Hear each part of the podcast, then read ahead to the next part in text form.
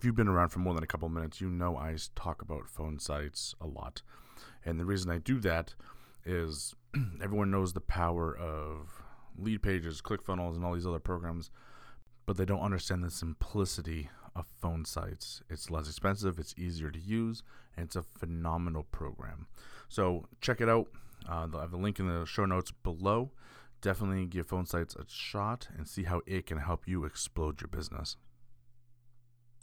Hello, everybody, and welcome back to the New Hampshire Business Show. My name is Chris Pastrana, and today we're here with Jason Nicola from Pulsar Security. How's it going? Uh, I'm doing very well, Chris. How are you doing? Absolutely great. Uh, week right. before Christmas, uh, you know, turbulent time of the year. It's uh, nice to stop and talk to business owners. For sure. Yeah, absolutely. All right. So let's get into this. Uh, Pulsar Security, what do you guys do? So, Pulsar Security, we uh, we like to sp- say that we specialize in offensive security services. Uh, that doesn't mean a lot to people who aren't kind of in the business. So, uh, the easiest way to understand it is we do the things that hackers do, and um, we do that so that we can help test your defenses or maybe highlight some of the things that you're not doing in your environment that you might need to.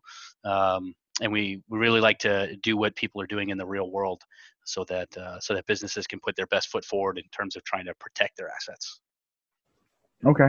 So so what is offensive security services? Is it kind of where you said you pretend to be the hacker?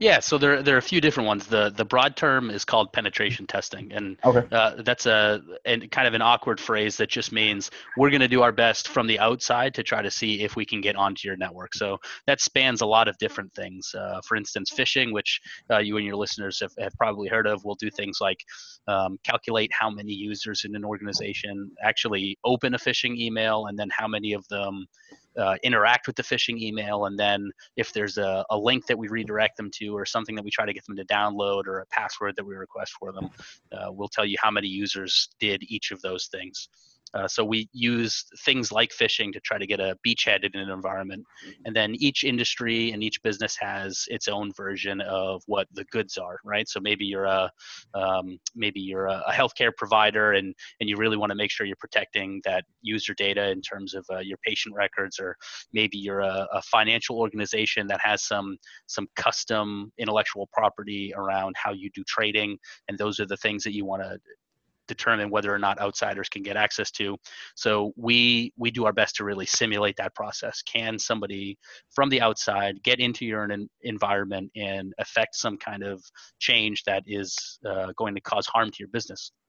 And then we don't just leave you hanging there at the end. We uh, we're really passionate about trying to identify what the root causes are so so that we're not doing things like fixing symptoms uh, so if we find a machine that isn't patched for example we could say well a, apply this patch and then this vulnerability that we found won't be there anymore. But instead, we'd rather talk about patch management and having a formal process around how we can make it so systems in your environment don't fall out of uh, um, current patching in the future eh, rather than just that one system right so um, so yeah it's uh, there are a lot of other services around it but but broadly that's what we're talking about we are doing the things that hackers are doing at all levels from automated scanning of the internet to just see what people can get access to all the way on through to like corporate espionage or uh, insider threats for um, you know maybe people that work for your organization that are uh, disgruntled they're on their way out and want to try to cause some harm. We we can simulate all those things.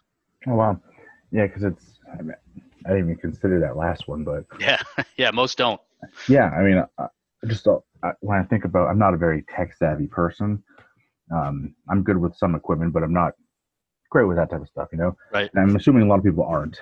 Um, so it's it's fun to well not fun, but when you look at it and you realize how easy it can be to make a mistake. Right. And people don't realize that. So that's good that you do the that type of uh, you know testing on their systems and push against their security to see right.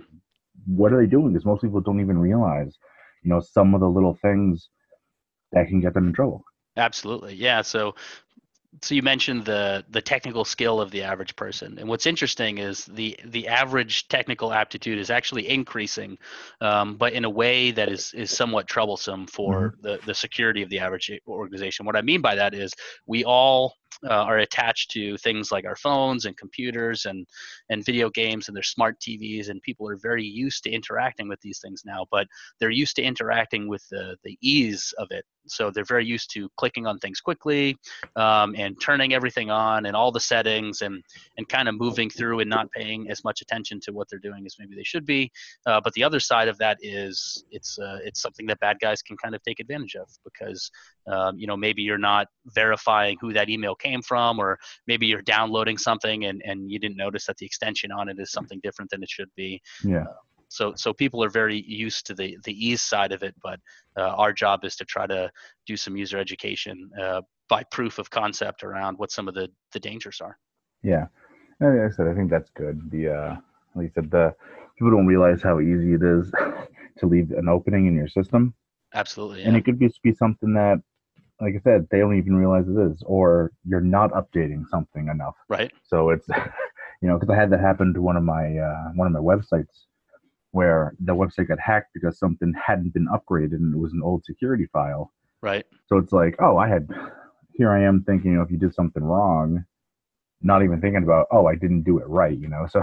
right. Right yeah so the the phrase that we like to use here is is know thy network so yeah. uh, the, the average standard is that most organizations are maybe doing a little bit to try to keep themselves secure when it's it's right up in front of their face but security at the average organization is a lot like you know the stuff you shove underneath your bed or in your closet before you have friends come over it's uh it's kind of out of sight out of mind so it, it yeah. can be a little bit painful of a process but by using a, a company like us that that kind of proves it to you and shows you these are the ramifications of not taking some of these simple steps yeah. um, it's it's kind of hard not to see at that point so uh, most most of our clients are really shocked at the things that they didn't know about their environments whether it's um, you know they thought they were doing all of the things that they needed to do already um, and are kind of shocked that there are still things that you can manipulate or um, actually it, I won't say a lot of times, but sometimes we get into an environment and we're, you know, playing the game where we pretend to be hackers from the outside and we get on and then we find some evidence that there there is already an active breach. Somebody's already got in and maybe they're exfiltrating data or or they have like a, a persistent backdoor in the environment or something like that. So um, it's an interesting process and and most of our clients uh, definitely learn something about their environment that they didn't know before. Yeah. So this is one of my favorite questions. What do you find to be the most common thing that people are messing up?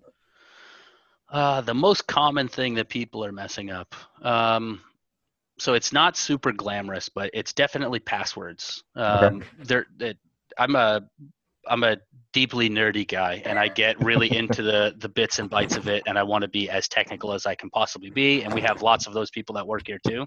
Um, but that's it's really not what that boil uh, what these breaches boil down to most of the time. Most of the time it's an organization has a bad, bad password policy or users are being very very creative in how they circumvent password policies. Mm-hmm. uh, for example um, conventional wisdom for most of the last 30 years has said require users to have um, you know a symbol and a number and make them change their passwords every 90 days and we're going to remember um, the last 10 so that they can't reuse any of them yeah.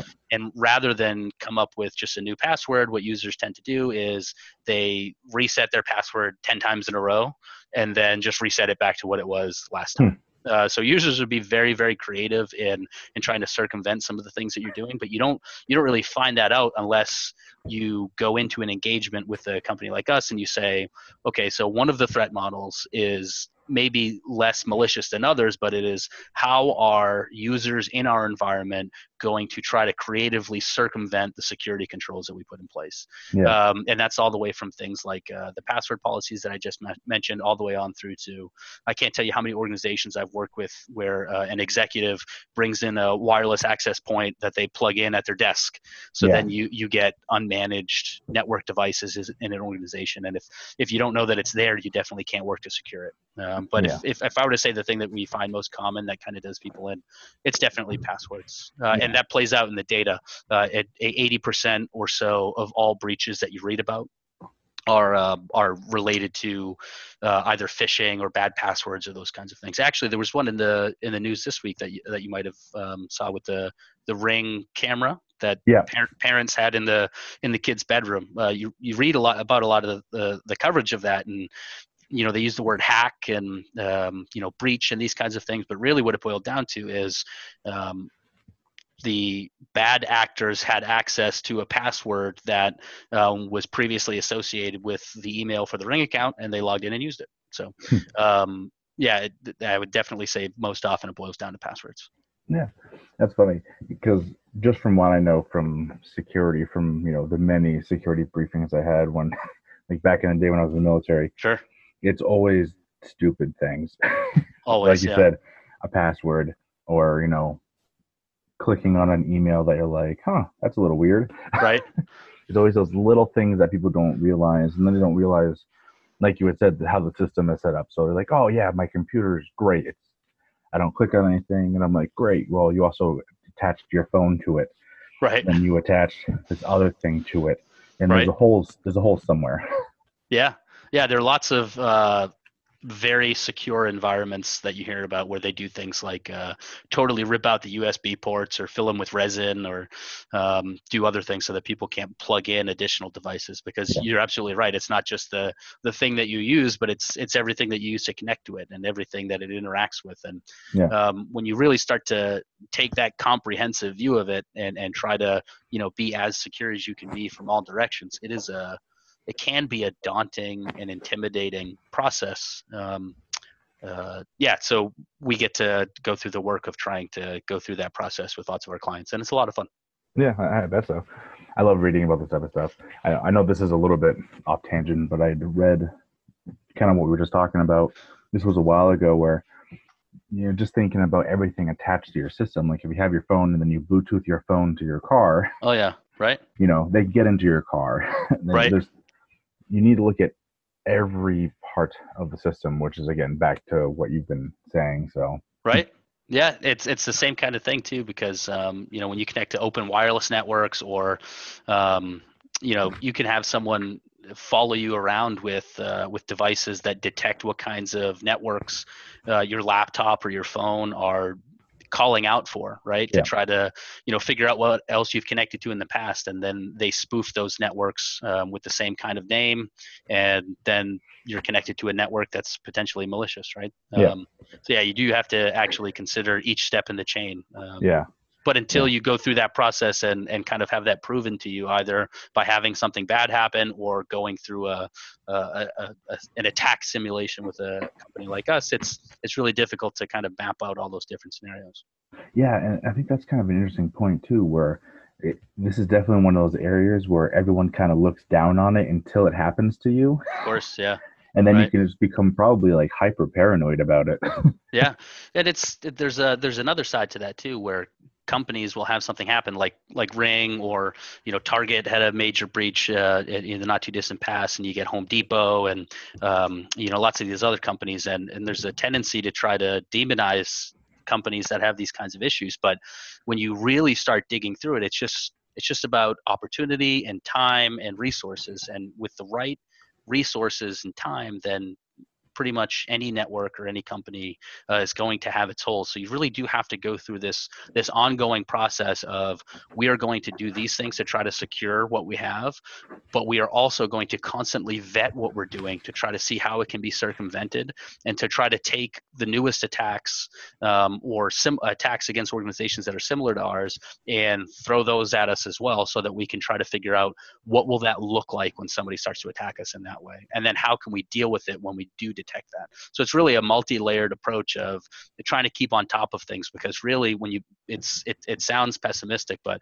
really anyone and everything is vulnerable with enough time um, if if the right people decide that they want to breach something, right? So you, you have to kind of assume that you're going to be breached and then build in these defenses uh, in depth so that you know if somebody gets through the the outer firewall what are the some of the things that they might do to try to pivot from machine to machine or when they're trying to exfiltrate data from the network? So you, you really have to do look at it like we are going to be breached and and what do we do about it when that happens? Yeah. Hmm. that's pretty interesting. Uh, so let's see. Um, so a company that's just getting started with you they kind of decide okay we want your services what are the first couple of steps? You already mentioned kind of simulating what an attack looks looks Yeah. like on your system. Right. So I'll I'll tell you what typically happens, and then I'll tell you what I what I would prefer happen. Yeah. so so what typically happens is um, a lot of times we'll get uh, you maybe a new client, and they want to do something like we'll we'll give you a public domain name or a public IP address, and we're gonna play the game. You be bad guys, we'll be good guys, and you see what you can do from the outside. Um, no matter what, we have to kind of distill it down to be a little bit more specific than that, just Mhm. so you know, we kind of cover our bases and, and do what's best for the customer. Um, but really, when you ask questions like, well, what are you doing in your environment now? What kind of steps are you taking to try to be secure? Do you have like an accurate asset inventory of the machines in your environment and of the software installed on those machines and users? And you know, have you locked down least privilege for your administrative users? And are you doing things like full network packet capture or two-factor authentication or uh, whatever it might be? generally when we work with a newer client the answer to those things are, are that they're not doing very much. Um, so we do oftentimes have to play the game of you know proving that they need to do those things by force by you know going through a penetration test and and, and doing the hacker thing. But if you're not patching anything do you really need me to exploit a system to show you that it's not patched to show you that you're not patching anything like you know what you're not doing so Yeah. I would I would really prefer that we start more at the basics and say, okay, step one, if you don't have an asset inventory, let's let's start to develop an asset inventory and let's develop some of these controls and let's make better use of some of the resources that you have and the time that we have to try to make it so you get the most value out of the engagement. And when we leave you you're in the best position that you can be in. Or we can play the game and we'll try to hack you and then we'll get in and then we'll say it's because the system wasn't patched.